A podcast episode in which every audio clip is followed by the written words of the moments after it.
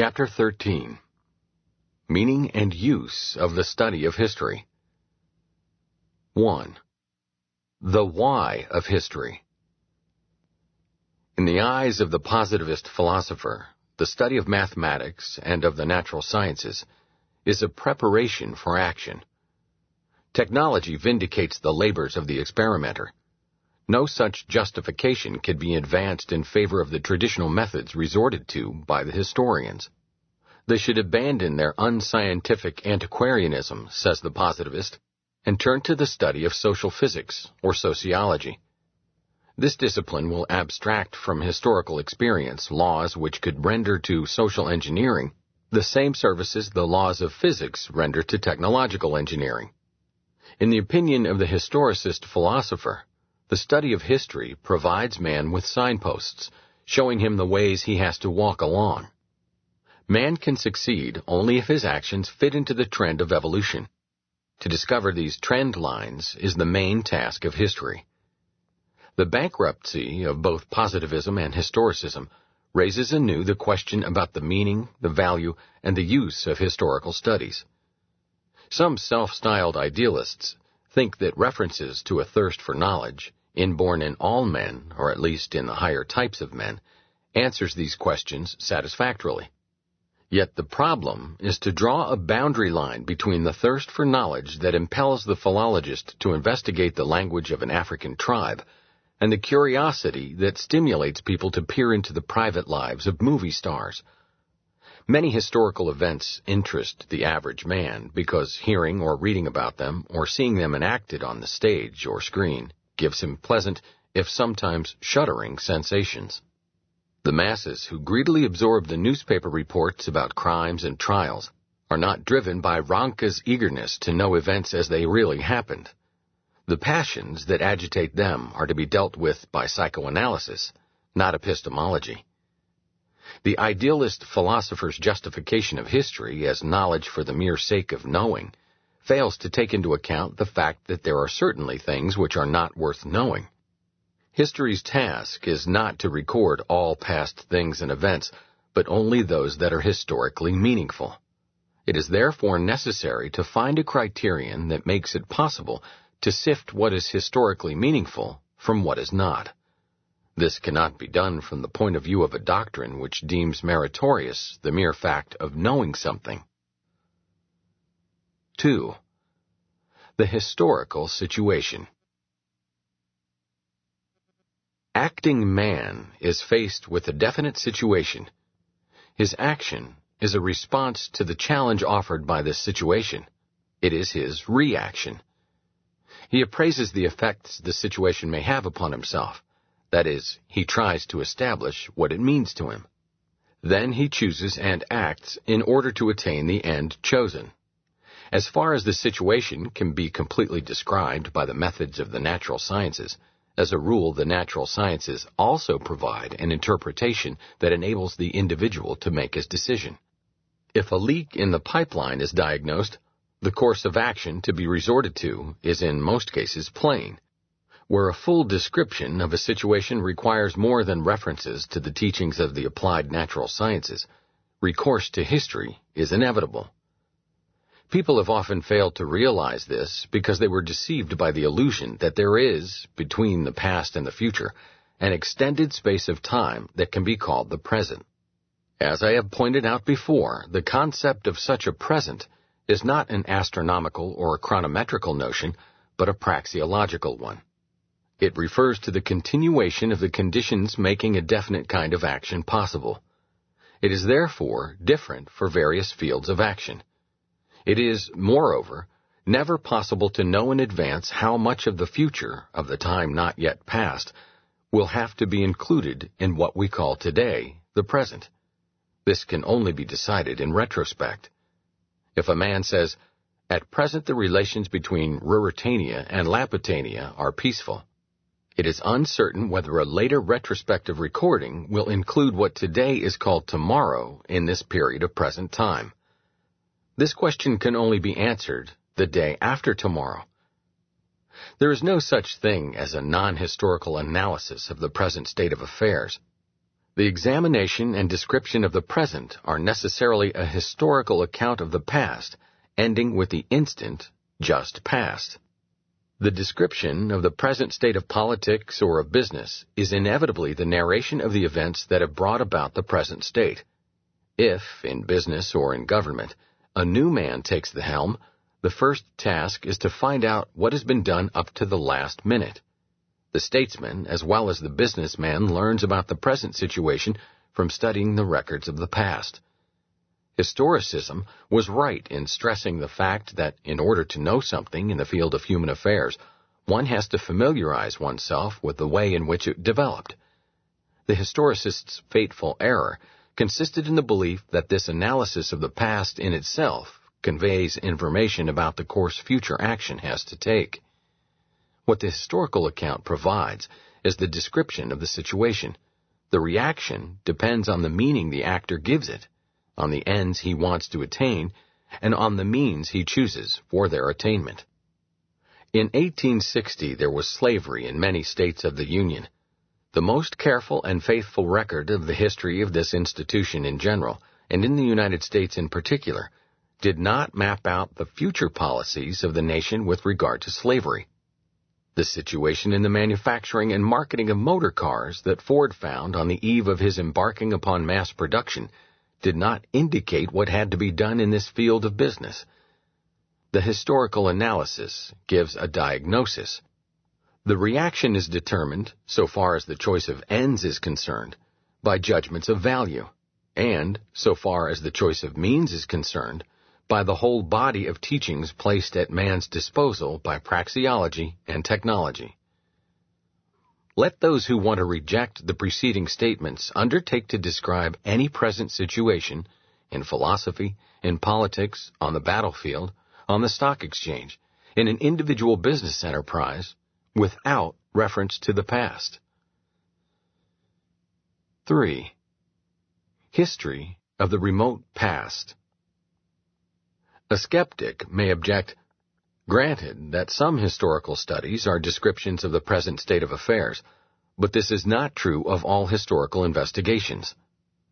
One may concede that the history of Nazism contributes to a better understanding of various phenomena in the present political and ideological situation. But what reference to our present worries have books on the Mithras cult, on ancient Chaldea, or on the early dynasties of the kings of Egypt? Such studies are merely antiquarian, a display of curiosity. They are useless, a waste of time, money, and manpower. Criticisms such as these are self-contradictory.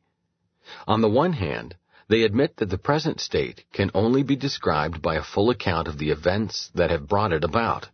On the other hand, they declare beforehand that certain events cannot possibly have influenced the course of affairs that has led to the present state. Yet this negative statement can only be made after careful examination of all the material available, not in advance on the ground of some hasty conclusions. The mere fact that an event happened in a distant country and a remote age does not in itself prove that it has no bearing on the present. Jewish affairs of 3,000 years ago influenced the lives of millions of present-day Christian Americans more than what happened to the American Indians as late as the second part of the 19th century. In the present-day conflict of the Roman Church and the Soviets, there are elements that trace back to the great schism of the Eastern and Western churches that originated more than a thousand years ago. This schism cannot be examined thoroughly without reference to the whole history of Christianity from its early beginnings the study of Christianity presupposes analysis of Judaism and the various influences, Chaldean, Egyptian, and so on, that shaped it. There is no point in history at which we can stop our investigation fully satisfied that we have not overlooked any important factor. Whether civilization must be considered a coherent process, or we should rather distinguish a multitude of civilizations, does not affect our problem for there were mutual exchanges of ideas between these autonomous civilizations, the extent and weight of which must be established by historical research. A superficial observer might think that the historians are merely repeating what their predecessors have already said, at best occasionally retouching minor details of the picture. Actually, the understanding of the past is in perpetual flux. A historian's achievement consists in presenting the past in a new perspective of understanding. The process of historical change is actuated by, or rather consists in, the ceaseless transformation of the ideas determining human action.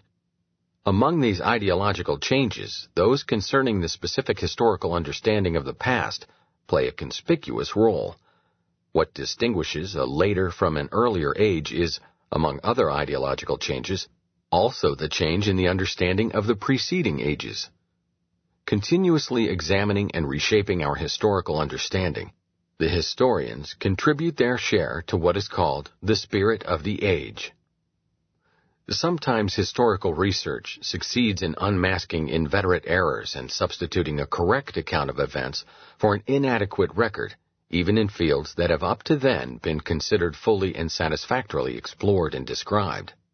An outstanding example is the startling discoveries concerning the history of the Roman emperors Maxentius, Licinius, and Constantius, and the events that ended the persecution of the Christians and paved the way for the victory of the Christian Church. But fundamental changes in the historical understanding of events are more often brought about with any or only slight revision of the description of external events. 4. Falsifying history. Because history is not a useless pastime, but a study of the utmost practical importance, people have been eager to falsify historical evidence and to misrepresent the course of events. The endeavors to mislead posterity about what really happened and to substitute a fabrication for a faithful recording are often inaugurated by the men who themselves played an active role in the events and begin with the instant of their happening, or sometimes even precede their occurrence. To lie about historical facts and to destroy evidence has been, in the opinion of hosts of statesmen, diplomats, politicians, and writers, a legitimate part of the conduct of public affairs and of writing history. One of the main problems of historical research is to unmask such falsehoods. The falsifiers were often prompted by the desire to justify their own or their party's actions from the point of view of the moral code of those who support, or at least neutrality, they were eager to win. Such whitewashing is rather paradoxical if the actions concerned appeared unobjectionable from the point of view of the moral ideas of the time when they occurred and are condemned only by the moral standards of the fabricator's contemporaries. No serious obstacles to the efforts of the historians are created by the machinations of the forgers and falsifiers. What is much more difficult for the historian is to avoid being misled by spurious social and economic doctrines. The historian approaches the records equipped with the knowledge he has acquired in the fields of logic, praxeology, and the natural sciences. If this knowledge is defective, the result of his examination and analysis of the material will be vitiated. A good part of the last 80 years' contributions to economic and social history is almost useless on account of the writer's insufficient grasp of economics. The historicist thesis that the historian needs no acquaintance with economics and should even spurn it has vitiated the work of several generations of historians. Still more devastating was the effect of historicism upon those who called their publications describing various social and business conditions of the recent past economic research. 5. History and Humanism. Pragmatic philosophy appreciates knowledge because it gives power and makes people fit to accomplish things. From this point of view, the positivists reject history as useless. We have tried to demonstrate the service that history renders to acting man in making him understand the situation in which he has to act. We have tried to provide a practical justification of history. But there is more than this in the study of history. It not only provides knowledge indispensable to preparing political decisions, it opens the mind toward an understanding of human nature and destiny. It increases wisdom. It is the very essence of that much misinterpreted concept a liberal education. It is the foremost approach to humanism. the lore of the specifically human concerns that distinguish man from other living beings. The newborn child has inherited from his ancestors the physiological features of the species. He does not inherit the ideological characteristics of human existence, the desire for learning and knowing. What distinguishes civilized man from a barbarian must be acquired by every individual anew. Protracted, strenuous exertion is needed to take possession of man's spiritual legacy. Personal culture is more than mere familiarity with the present state of science, technology, and civic affairs. It is more than acquaintance with books and paintings and the experience of travel and of visits to museums. It is the assimilation of the ideas that roused mankind from the inert routine of a merely animal existence to a life of reasoning and speculating. It is the individual's effort to humanize himself by partaking in the tradition of all the best that earlier generations have bequeathed. The positivist detractors of history contend that preoccupation with things past diverts people's attention from the main task of mankind, the improvement of future conditions. No blame could be more undeserved. History looks backward into the past but the lesson it teaches concerns things to come. It does not teach indolent quietism. It rouses man to emulate the deeds of earlier generations. It addresses men as Dante's Ulysses addressed his companions. Considerate la vostra semenza. Fate non foste a viver come bruti, ma perseguir virtude e conoscenza.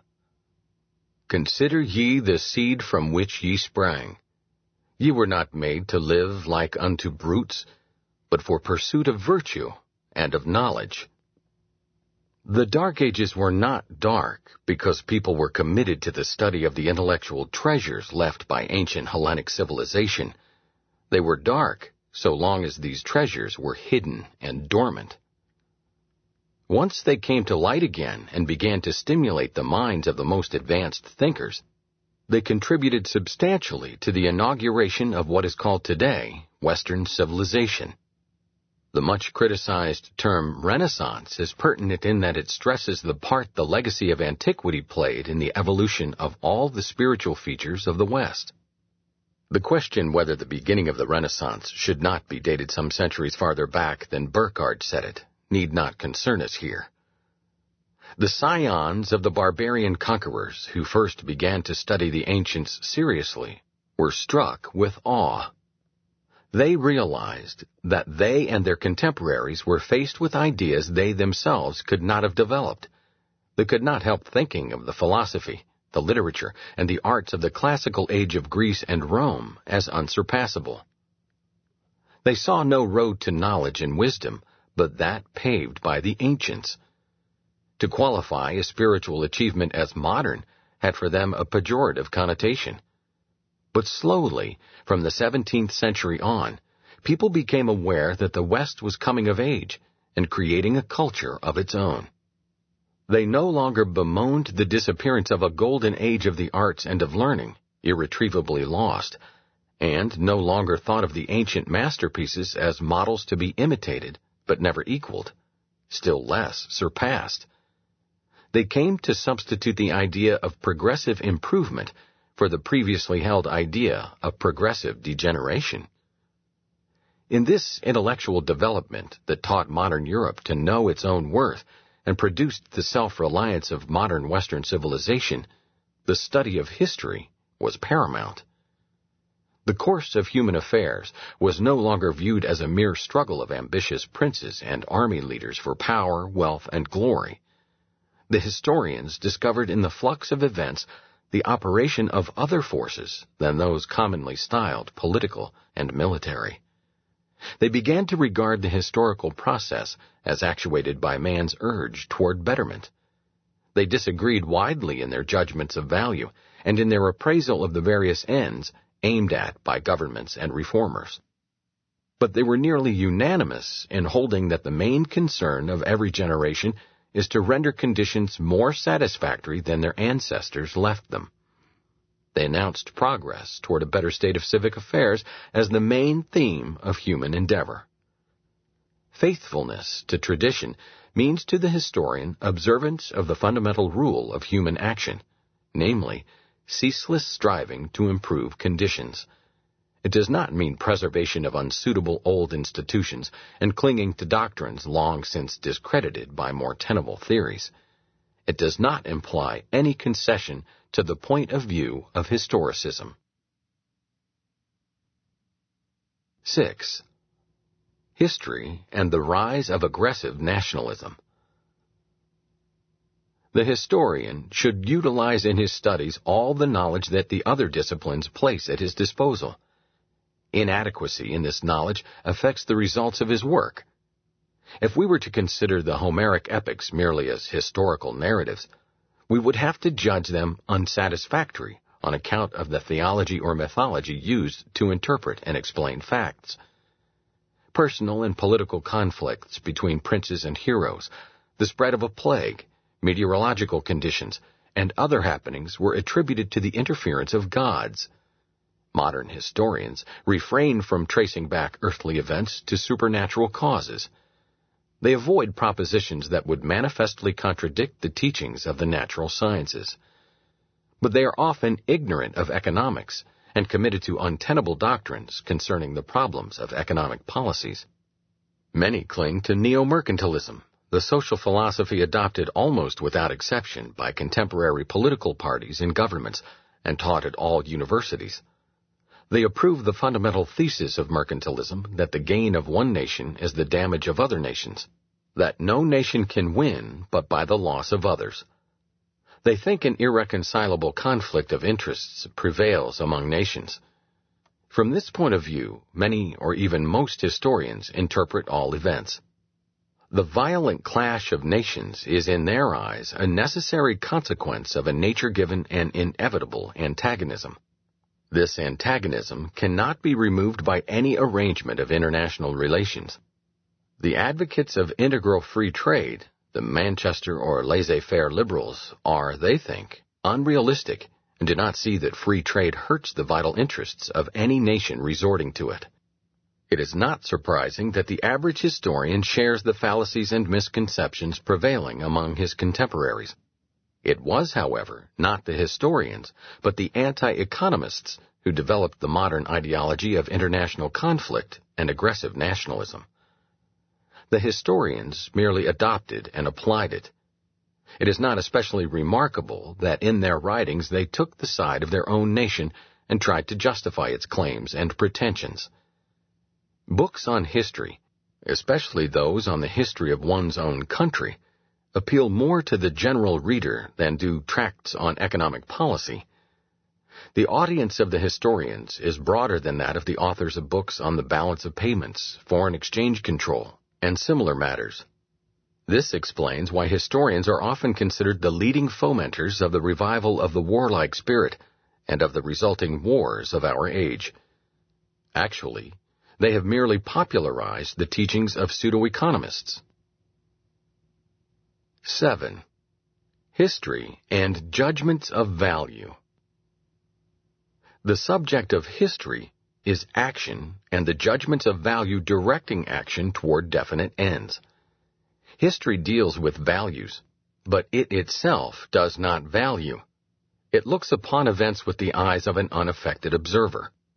This is, of course, the characteristic mark of objective thought and of the scientific search for truth. Truth refers to what is or was, not to a state of affairs that is not or was not but that would suit the wishes of the truth seeker better. There is no need to add anything to what has been said in the first part of this essay about the futility of the search for absolute and eternal values. History is no better able than any other science to provide standards of value that would be more than personal judgments pronounced then and there by mortal men and rejected then and there by other mortal men there are authors who assert that it is logically impossible to deal with historical facts without expressing judgments of value. As they see it, one cannot say anything relevant about these things without making one value judgment after another. If, for example, one deals with such phenomena as pressure groups or prostitution, one has to realize that these phenomena themselves are, as it were, constituted by value judgments. Now, it is true that many people employ such terms as pressure group, and almost everyone the term prostitution in a way that implies a judgment of value. But this does not mean that the phenomena to which these terms refer are constituted by value judgments. Prostitution is defined by Geoffrey May as the practice of habitual or intermittent sexual union, more or less promiscuous, for mercenary inducement. A pressure group is a group aiming to attain legislation thought favorable to the interests of the group members. There is no valuation whatever implied in the mere use of such terms or in the reference to such phenomena. It is not true that history, if it has to avoid value judgments, would not be permitted to speak of cruelty. The first meaning of the word cruel in the concise Oxford Dictionary is indifferent to, delighting in, another's pain. This definition is no less objective and free from any valuation than that given by the same dictionary for sadism, sexual perversion marked by love of cruelty. As a psychiatrist employs the term sadism to describe the condition of a patient, a historian may refer to cruelty in describing certain actions. A dispute that may arise as to what causes pain and what not or as to whether in a concrete case pain was inflicted because it gave pleasure to the actor or for other reasons, is concerned with establishing facts, not making judgments of value. The problem of history's neutrality as to judgments of value must not be confused with that of the attempts to falsify the historical account. There have been historians who were eager to represent battles lost by their own nation's armed forces as victories and who claimed for their own people, race, party, or faith everything they regarded as meritorious and exculpated them from everything they regarded as objectionable. The textbooks of history prepared for the public schools are marked by a rather naive parochialism and chauvinism. There is no need to dwell on such futilities. But it must be admitted that even for the most conscientious historian, abstention from judgments of value may offer certain difficulties. As a man and as a citizen, the historian takes sides in many feuds and controversies of his age. It is not easy to combine scientific aloofness in historical studies with partisanship in mundane interests, but that can and has been achieved by outstanding historians. The historian's worldview may color his work. His representation of events may be interlarded with remarks that betray his feelings and wishes and divulge his party affiliation.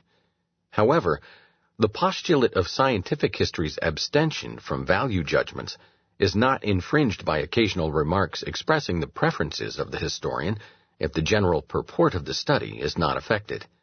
If the writer, speaking of an inept commander of the forces of his own nation or party, says, Unfortunately, the general was not equal to his task, he has not failed in his duty as a historian the historian is free to lament the destruction of the masterpieces of Greek art, provided his regret does not influence his report of the events that brought about this destruction.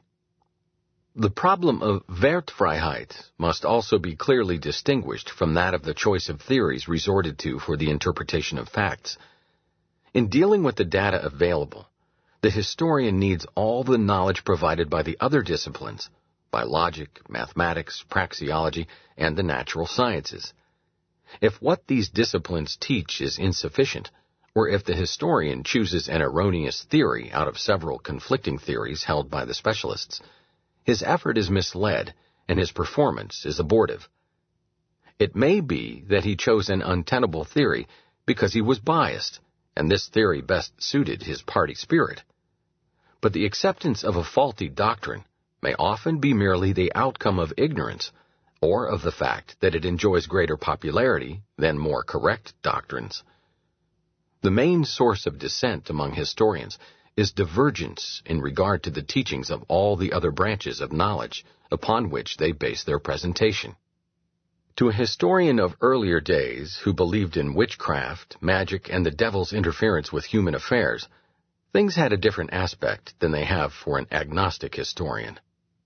The neo-mercantilist doctrines of the balance of payments and of the dollar shortage give an image of present-day world conditions very different from that provided by an examination of the situation from the point of view of modern subjectivist economics.